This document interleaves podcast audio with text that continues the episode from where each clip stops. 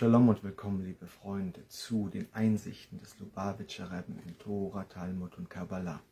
Heute beginnen wir mit dem absoluten Grundwerk der praktizierten Kabbalah des Chassidut. Wir beginnen mit dem Buch Tanja. Ich bin selber sehr, sehr aufgeregt, denn das Buch Tanja, was es an sich schon darstellt, wie ich gerade gesagt habe, wir sind hier ganz, ganz tief in der Kabbalah, aber wir sind keine asketischen Mönche, die ihm nichts tun, sich aus der materiellen Welt zurückziehen. Das Buch Tanja ist für uns die Eintrittspforte in diese materielle Welt durch einen göttlichen Lebensstil, diese Verbindung aus beiden Elementen. Aber lasst mich einen Schritt zurückgehen. Wie ich in der letzten Reihe auch schon gesagt habe und diese Reihe damit angefangen habe, was bekommen wir, wenn wir dieses Buch studieren? Nicht, was lernen wir? Das werde ich jetzt in der Einleitung auch noch andeuten. Aber für uns ist erstmal wichtig zu wissen, warum wir eine solche Serie starten und wer dabei ist, wird hier sehr, sehr lange dabei sein können. Die verschiedenen Kapitel und die Sektionen des Tanja, die wie gesagt uns das Universum erklären werden, wie es in Hashem existiert, warum wir in der Folge dessen Hashem in allem sehen müssen und erlernen werden, ihn in allem zu sehen und zu erkennen, in allem, was geschieht. All dieses ist für uns entscheidend in unserem Dienst an Hashem. Und jetzt kommt der entscheidende Schlüssel, den ich gerade schon angedeutet habe.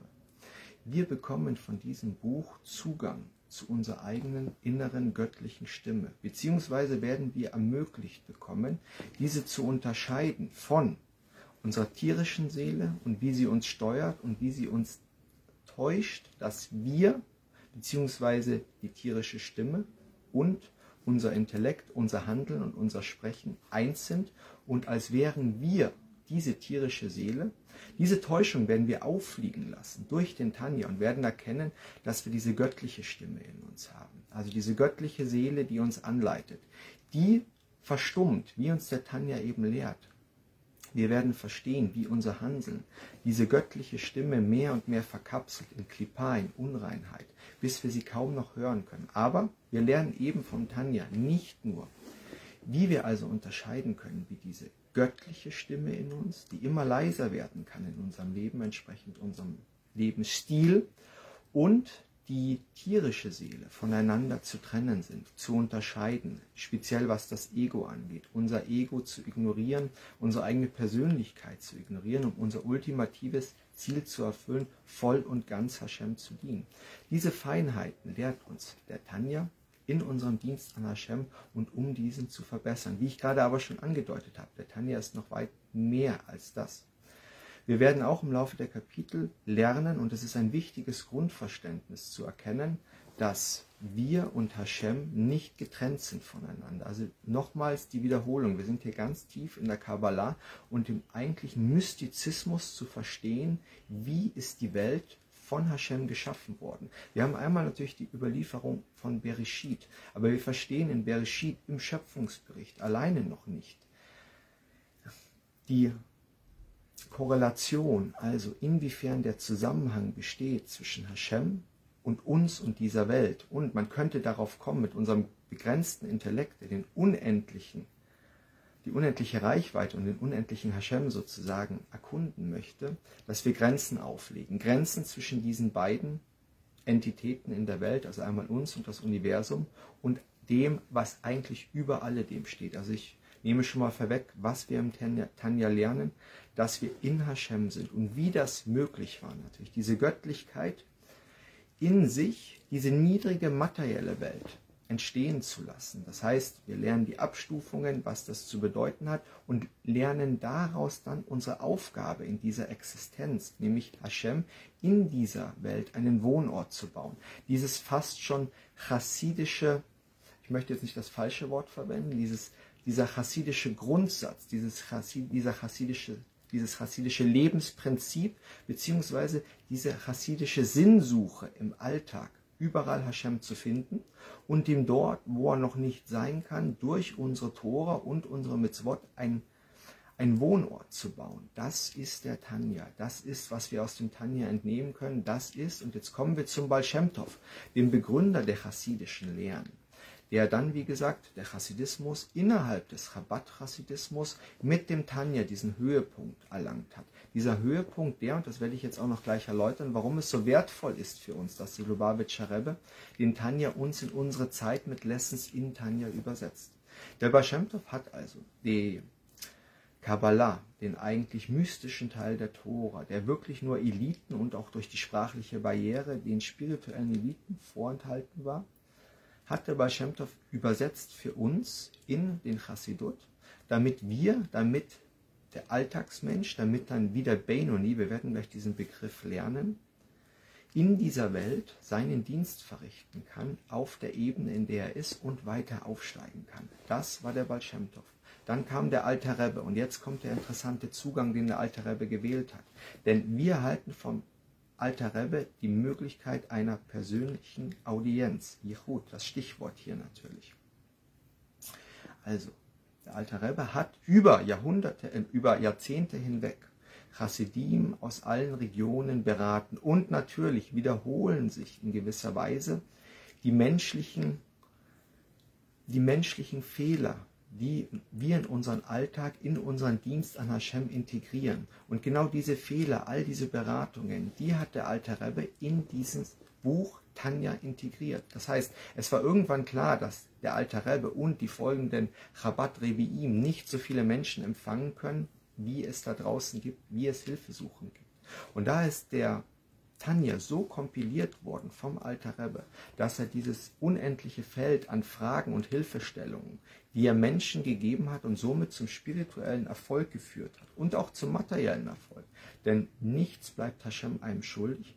All diese Erkenntnisse, die er den suchenden Juden zur Verfügung gestellt hat, haben wir im Tanja. Das heißt, es ist wie eine Audienz bei einem Rebbe, bei dem wir ganz tief unseren Seelendienst erkunden, den Fehler finden, uns verbessern und dann diese Welt und uns verändern können. Wie ich es in einer anderen Serie sagen, sage, ihr werdet die Welt um euch herum biegen. Nicht die Welt wird sich verbiegen, sondern ihr werdet die Welt verbiegen.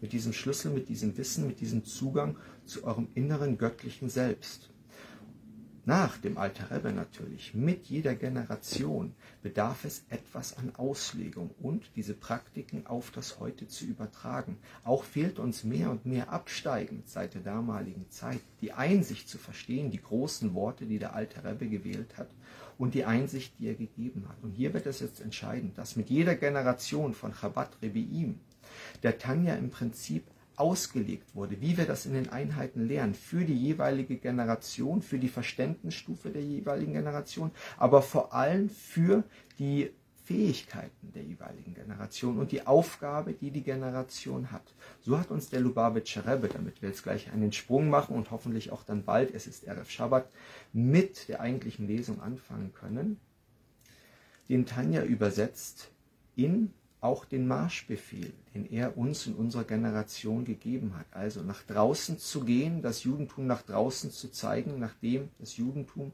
sich hat verstecken müssen und traumatisiert wurde durch schreckliche Ereignisse Mitte des 20. Jahrhunderts in Europa. Dass das überwunden wird, bedeutet nicht weiter zurückziehen, sondern nach vorne gehen, laut sein. Und damit wir das können, damit wir in die Welt hinausgehen, ohne von diesen negativen Einflüssen, den Klipot, den Unreinheiten, angezogen zu werden und wie einen Schutzschirm dagegen stehen die Lehren des Tanja, damit wir, wenn uns der Yetzahara, also die tierische Seele, von der ich anfangs gesprochen habe, versucht uns zu täuschen, werden wir das erkennen, wenn wir in die Welt hinausgehen.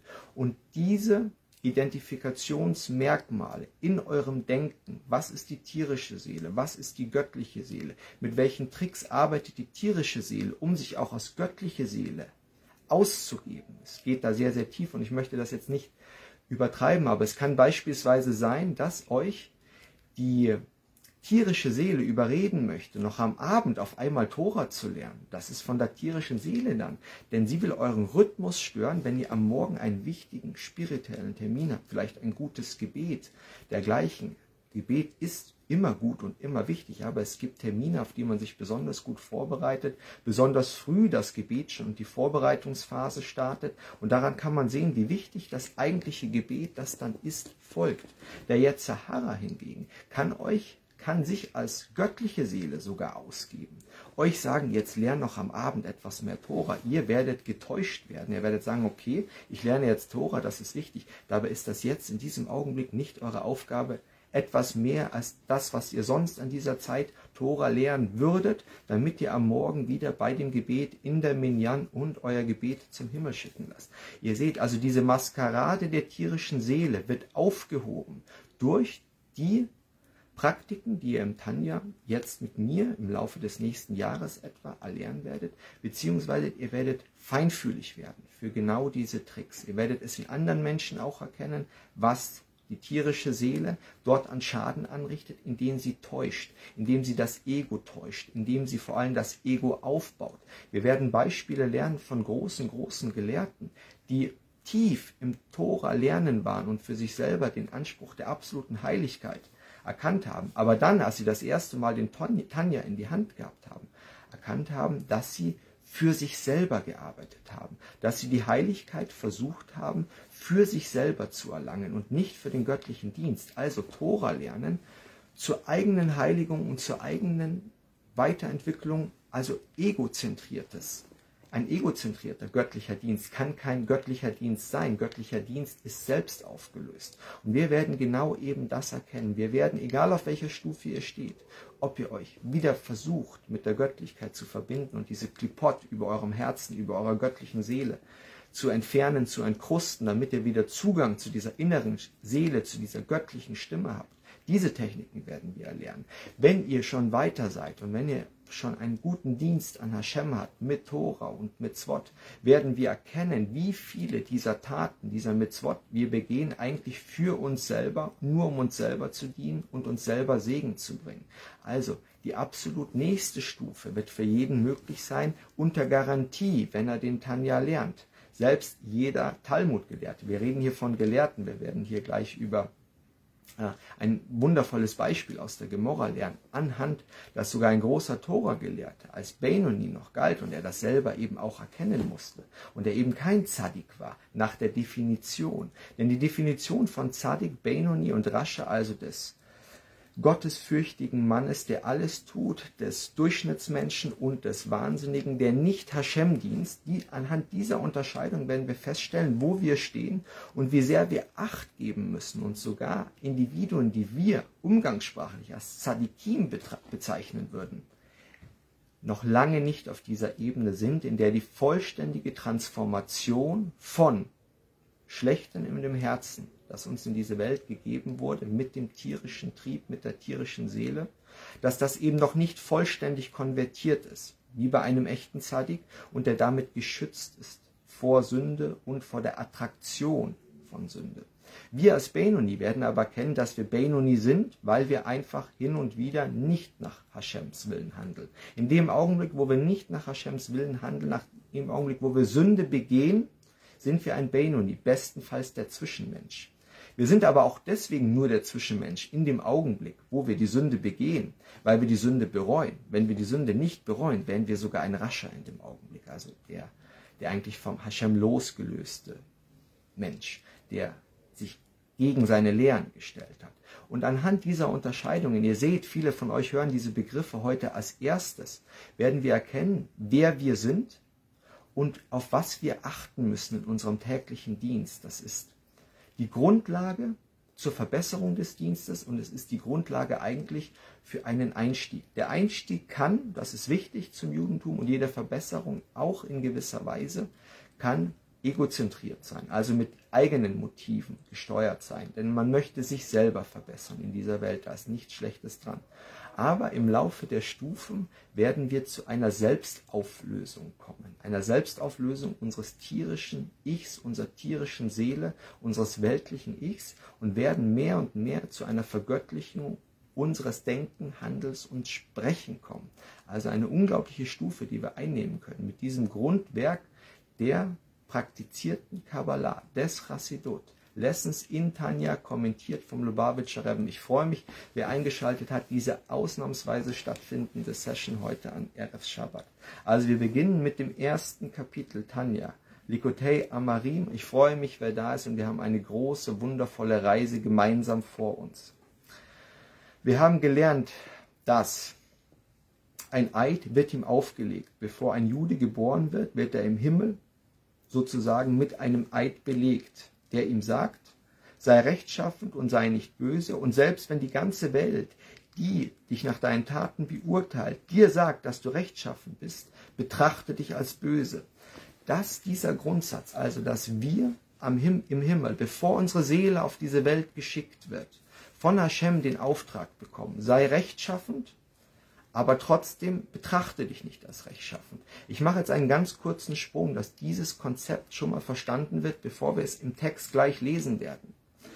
Hängt damit zusammen, dass wenn der Benoni einen Augenblick sich als Zadik, als Heiliger betrachtet, sich als rechtschaffend betrachtet, dann hat der Yetzerara gewonnen. Denn wir haben kein Schutzschild wie ein Zadik. Wir haben das Böse noch nicht konvertiert, beziehungsweise es ist richtig betrachtet kein Schutzschild, sondern es ist einfach, dass die negativen Einflüsse, die wir mit unseren Augen beispielsweise sehen können, im Herzen kein Halt mehr finden. Denn alles Böse ist im Herzen des Zadiks konvertiert worden zu Guten.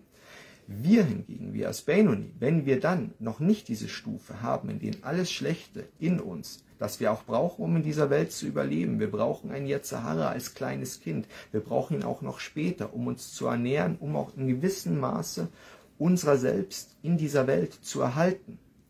Aber wenn das noch in uns ist, dann haben diese äußeren Einflüsse auf unsere sieben Pforten zur Seele, wir lernen das auch in der, in der schriftlichen Tora, die sieben Pforten zu unserer Seele, also die Augen, die Ohren, die Nase und der Mund. Diese Zugänge zu unserer Seele können dann von negativen Einflüssen genutzt werden und finden in unserem Herzen, wo dort noch Negativität und eben tierisches und Böses ist, finden sie Anklang und dort kommt es zu einem Aufleben und wir werden überwältigt werden. Darum diese wichtige Anfangspassage. Betrachtet euch niemals Betrachtet euch bitte niemals auf einer Stufe, dass ihr gefeit seid gegen die Einflüsse dieser Welt und gegen Sünde. Das ist der Yetzahara. Das ist eine Essenz, die uns der Tanja jetzt in diesem ersten Kapitel vermitteln wird. Die Seele eines Juden steigt zu einem bestimmten Zweck in einen Körper hinab, um eine bestimmte geistige Mission in dieser Welt zu erfüllen. Damit er diese erfüllen kann, wird ihm ein bestimmter himmlischer Eid auferlegt gerecht und nicht böse zu sein. Wir haben ja auch natürlich aufgeschlüsselt die positiven Mitzvot und die negativen Mitzvot. Tue Gutes und die positiven Mitzvot und tue nichts Böses, also die negativen Mitzvot. Und gleichzeitig, dass er sich selbst als böse und nicht gerecht betrachten soll. Also, er soll Gutes handeln und er soll sich selber als böse betrachten. Die Wurzel des hebräischen Wertes, Verbes Mashbiim ein Eid wird geleistet, ist praktisch identisch mit der Wurzel mit Masbiim. Man bewirkt, dass er gesättigt wird. Dementsprechend kann der Eid, mit dem er beschworen wird, rechtschaffen zu sein, auch so verstanden werden, dass die Seele dadurch mit Kraft ausgestattet, gesättigt wird, die es ihr ermöglicht, ihre Bestimmung im Leben auf der Erde zu erfüllen. Wir werden, und das ist ein kabbalistisches Grundprinzip, entsprechend unserer Reparation, die wir zu leisten haben für die Fehler in, die, in den Leben zuvor, in ein gesellschaftliches und weltliches Konstrukt eingewoben, wo wir genau diese Fehler kompensieren können, also genau diesen Tikkun, diese Reparatur bereiten können. Dies bedarf einer Erklärung. Wir haben in der Mishnah gelernt, seid nicht böse, sei nicht böse in deiner eigenen Einschätzung. Also die Mishnah, jetzt das absolute Grundwerk, in der die mündliche Tora aufgeschrieben wurde und damit für uns eine ganz hohe Richtschnur. Wie kann die Mishnah also schreiben, sei nicht böse in deiner eigenen Einschätzung. Gerade eben haben wir aber gelernt, dass uns der Tanja sagt, diese Erklärung, was im Himmel geschieht, wenn wir auf die Erde geschickt werden und dass wir uns niemals als gerecht betrachten sollen.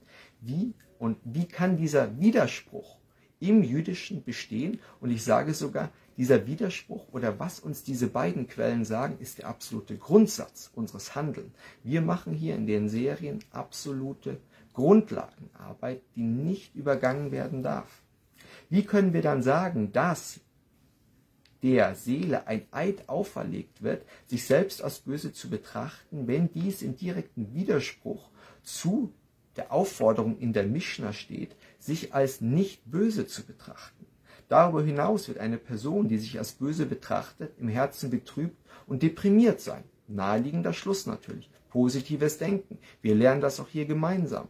Die Shechina, die göttliche Gegenwart, ist dem, bei dem der positiv ist, der lacht, der Freude zeigt. Und wer deprimiert ist, wird daher nicht in der Lage sein, Gott freudig und mit zufriedenem Herzen zu dienen. Also er wird sich noch mehr entfernen, umso mehr Traurigkeit, umso mehr Distanz wird geschaffen. Abgesehen von dem bereits erwähnten Widerspruch in der Mishnah stellt sich nun eine weitere Frage. Ein Grundprinzip des Dienstes an Gott ist, dass er mit Freude verrichtet wird. Freude über das Privileg, ihm zu dienen, entweder durch Ausführung eines positiven Gebotes oder durch das Unterlassen von Verboten. Wie kann man dann von jemandem verlangen, einen Eid zu leisten, sich als böse zu betrachten, wenn er dadurch deprimiert wird und Gott nicht mit Freude dienen kann? Und so wie der erste Teil des Eides, sei rechtschaffend und nicht böse, für den Erfolg bei der Erfüllung seiner Lebensaufgabe entscheidend ist, so ist auch die Erfüllung des zweiten Teils des Eides, sei nicht böse oder sich nicht als böse zu betrachten, zwingend erforderlich. Wie kann das sein, wenn eine solche Handlung seinen freudigen Dienst an Hashem behandelt? Also der Grundsatz, betrachte dich nicht, bevor wir auf die Erde geschickt werden. Betrachte dich nicht als rechtschaffend, betrachte dich im wahrsten Sinne als böse. Wie kann das möglich sein, damit wir trotzdem Hashem mit Freude und gut dienen können?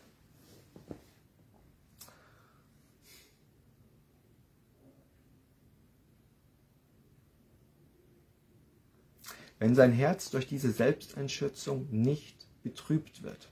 Also, wir lernen jetzt die Technik zwischen dem, dass wir uns selber in gewisser Weise und unser, unser Ego geißeln sollen unser Ego nicht aufsteigen lassen sollen, unser Ego in den Dienst von Hashem zu stellen.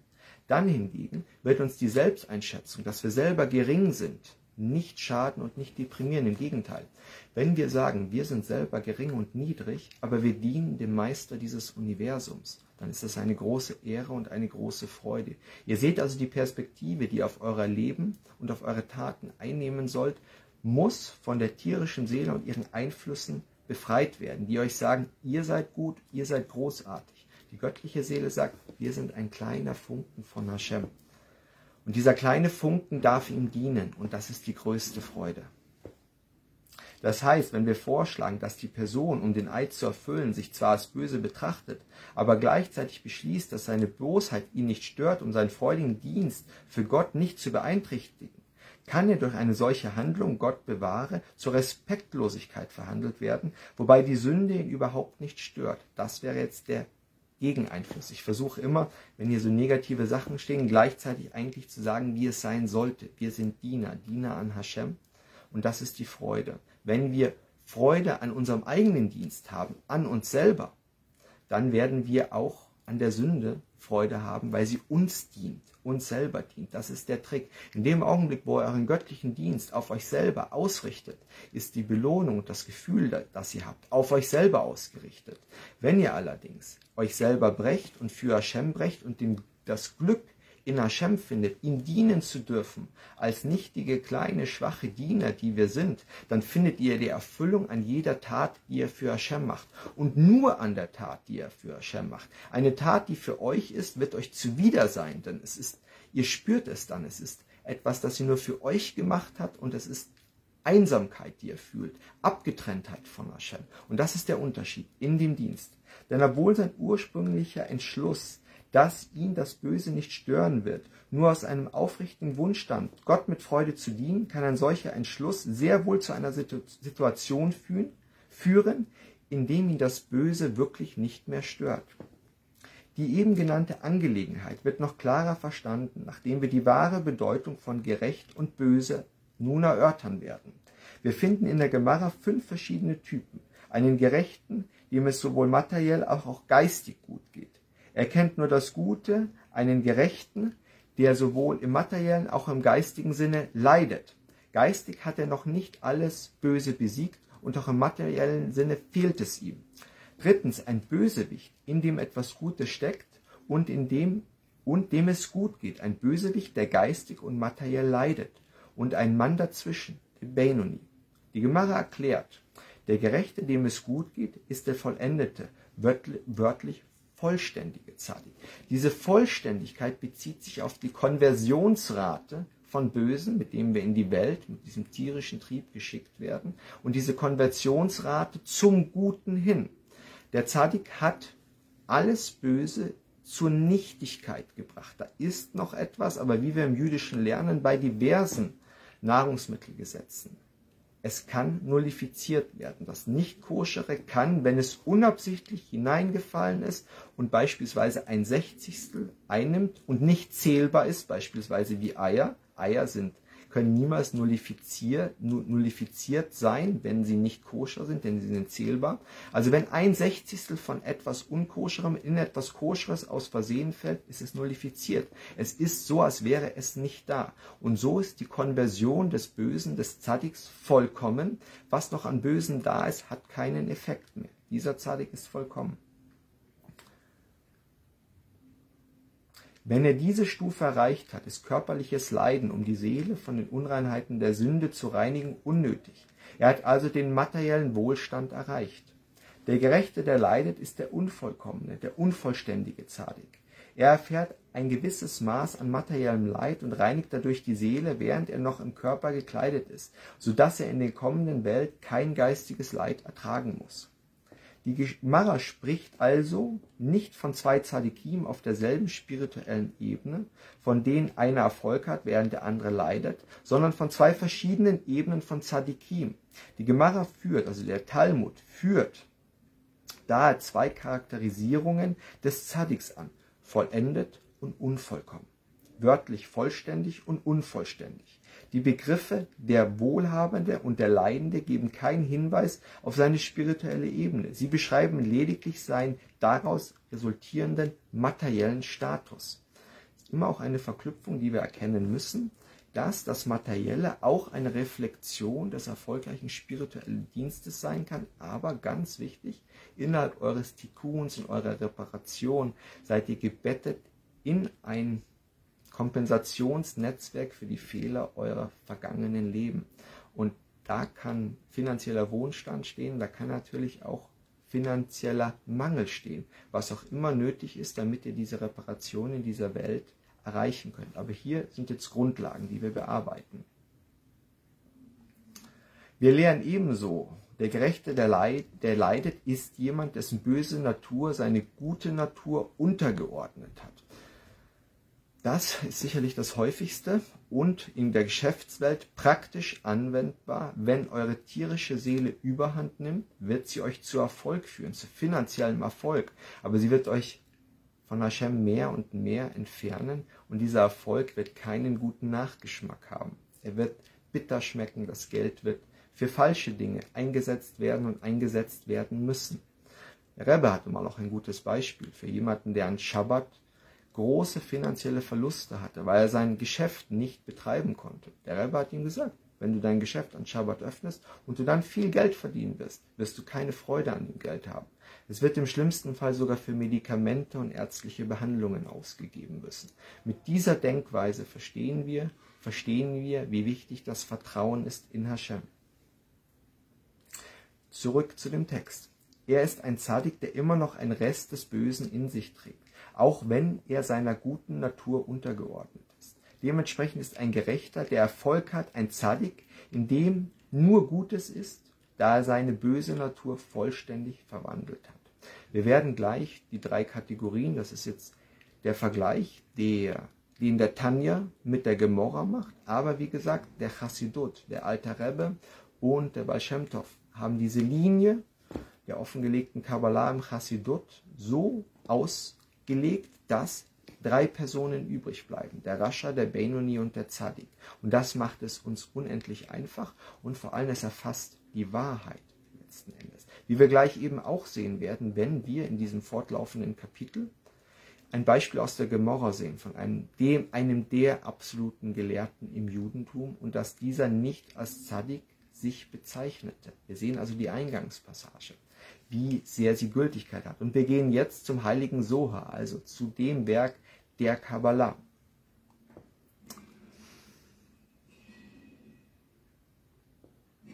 Der Gedeihende und der Leidende, das sind also zwei Begriffe, die wir aus diesen Büchern lernen. Diese Begriffe können sich auf die Ebene eines Zadiks hindeuten bzw. beschreiben.